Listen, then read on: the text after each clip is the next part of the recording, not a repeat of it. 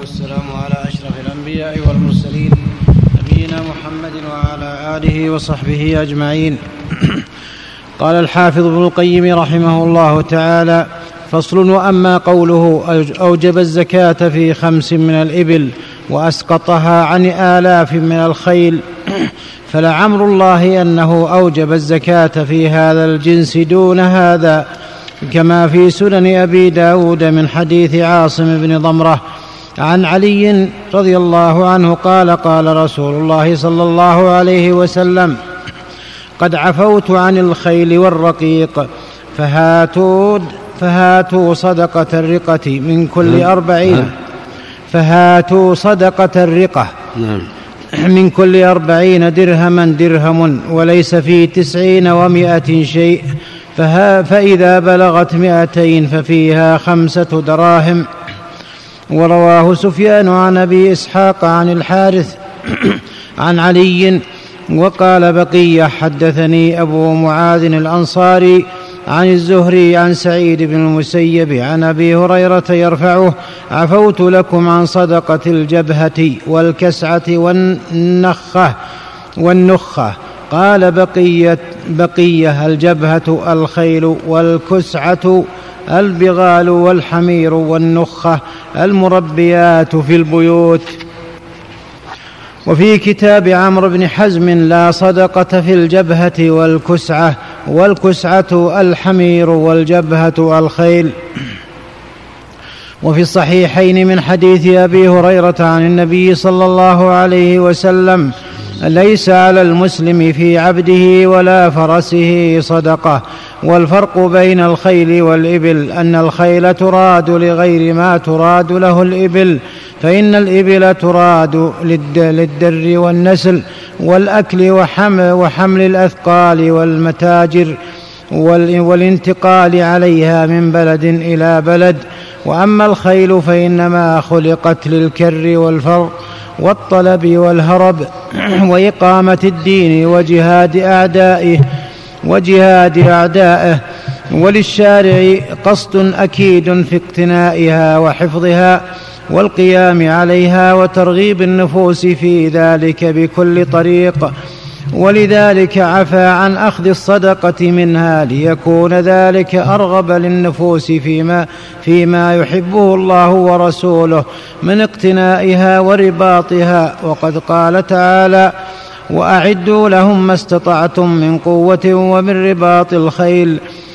فرباط الخيل من جنس آلات السلاح والحرب. فلو كان عند الرجل منها ما عساه أن يكون ولم يكن للتجارة لم يكن عليه فيه زكاة بخلاف ما أعد للنفقة فإن الرجل إذا ملك منه نصابا ففيه الزكاة وقد أشار النبي صلى الله عليه وسلم إلى هذا بعينه بعينه في قوله قد عفوت لكم عن صدقة الخيل والرقيق فهاتوا صدقة الرق الرقة أفلا تراه كيف فرق بين ما أعد للإنفاق وبين ما أعد لإعلاء, لإعلاء كلمة الله ونصر دينه وجهاد اعدائه فهو من جنس السيوف والرماح والسهام وإسقاط الزكاة في هذا الجنس من محاسن الشريعة وكمالها.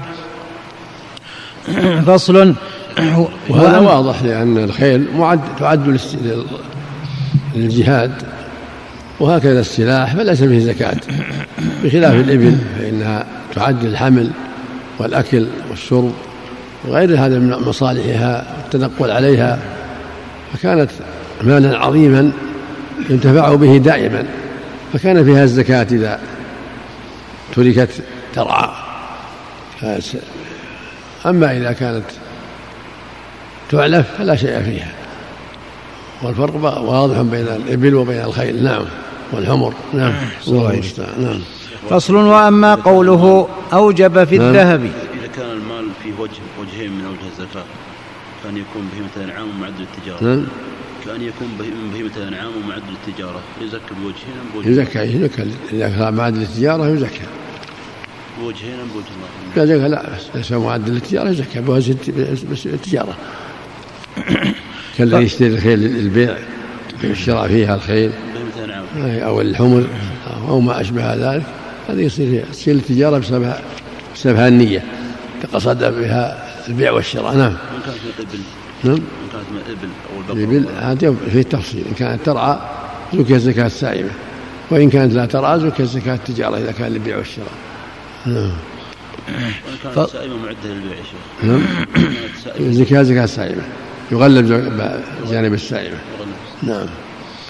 فصل وأما قوله أوجب في الذهب والفضة والتجارة ربع العشر وفي الزروع والثمار نصف العشر أو العشر وفي المعدن الخمس فهذا أيضا من كمال الشريعة ومراعاتها للمصالح فإن الشارع أوجب الزكاة مواساة للفقراء وطهرة للمال وعبودية للرب وتقربا إليه بإخراج محبوب العبد له وإيثار مرضاته ثم فرضها على أكمل الوجوه وأنفعها للمساكين وأرفقها بأرباب الأموال ولم يفرضها في كل مال بل فرضها في الأموال التي تحتمل المواساة.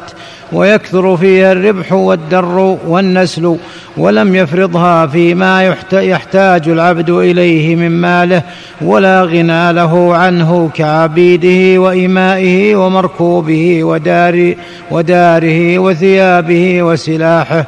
بل فرضها في أربعة أجناس من المال المواشي والزروع والثمار والذهب والفضة. وعروض التجارة فإن هذه أكثر أموال الناس الدائرة بينهم وعامة تصرفهم فيها وهي التي تحتمل المواساة دون ما أسقط دون ما أسقط الزكاة فيه. ثم قسم كل جنس من هذه الأجناس بحسب حاله وإعداده للماء وإعداد وإعداده للماء إلى ما فيه الزكاة وإلى ما لا زكاة فيه فقسم المواشي إلى قسمين سائمة ترعى بغير كلفة ولا مشقة ولا خسارة فالنعمة فيها كاملة والمنة بها وافرة والكلفة فيها يسيرة والنماء فيها كثير فخص هذا النوع بالزكاة. وإلى معلوفه بالثمن أو عاملة في مصالح أربابها في دواليبهم وحروثهم وحمل أمتعتهم فلم فلم يجعل في ذلك زكاة لكلفة المعلوفه وحاجة المالكين إلى العوامل فهي كثيابهم وعبيدهم وإيمائهم وأمتعتهم ثم قسم الزروع والثمار إلى قسمين قسم يجري مجرى السائمة من بهيمة الأنعام في سقه من ماء السماء بغير كلفة ولا مشقة فأوجب فيه العشر.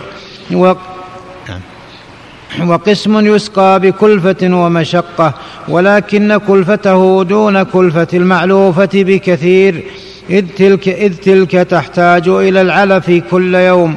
فكان مرتبة فكان مرتبة بين مرتبة السائمة والمعلوفة فلم, فلم يوجب فيها زكاة ما, ما شرب بنفسه ولم يسقط ولم يسقط زكاته جملة واحدة فأوجب فيه نصف العشر ثم قسم الذهب والفضة إلى قسمين أحدهما ما هو معد للثمنية والتجارة به والتكسب ففيه الزكاة كالنقدين والسبائك ونحوها وإلى ما هو معد للانتفاع دون الربح والتجارة كحلية المرأة وآلات السلاح التي يجوز استعمال مثلها فلا زكاة فيه.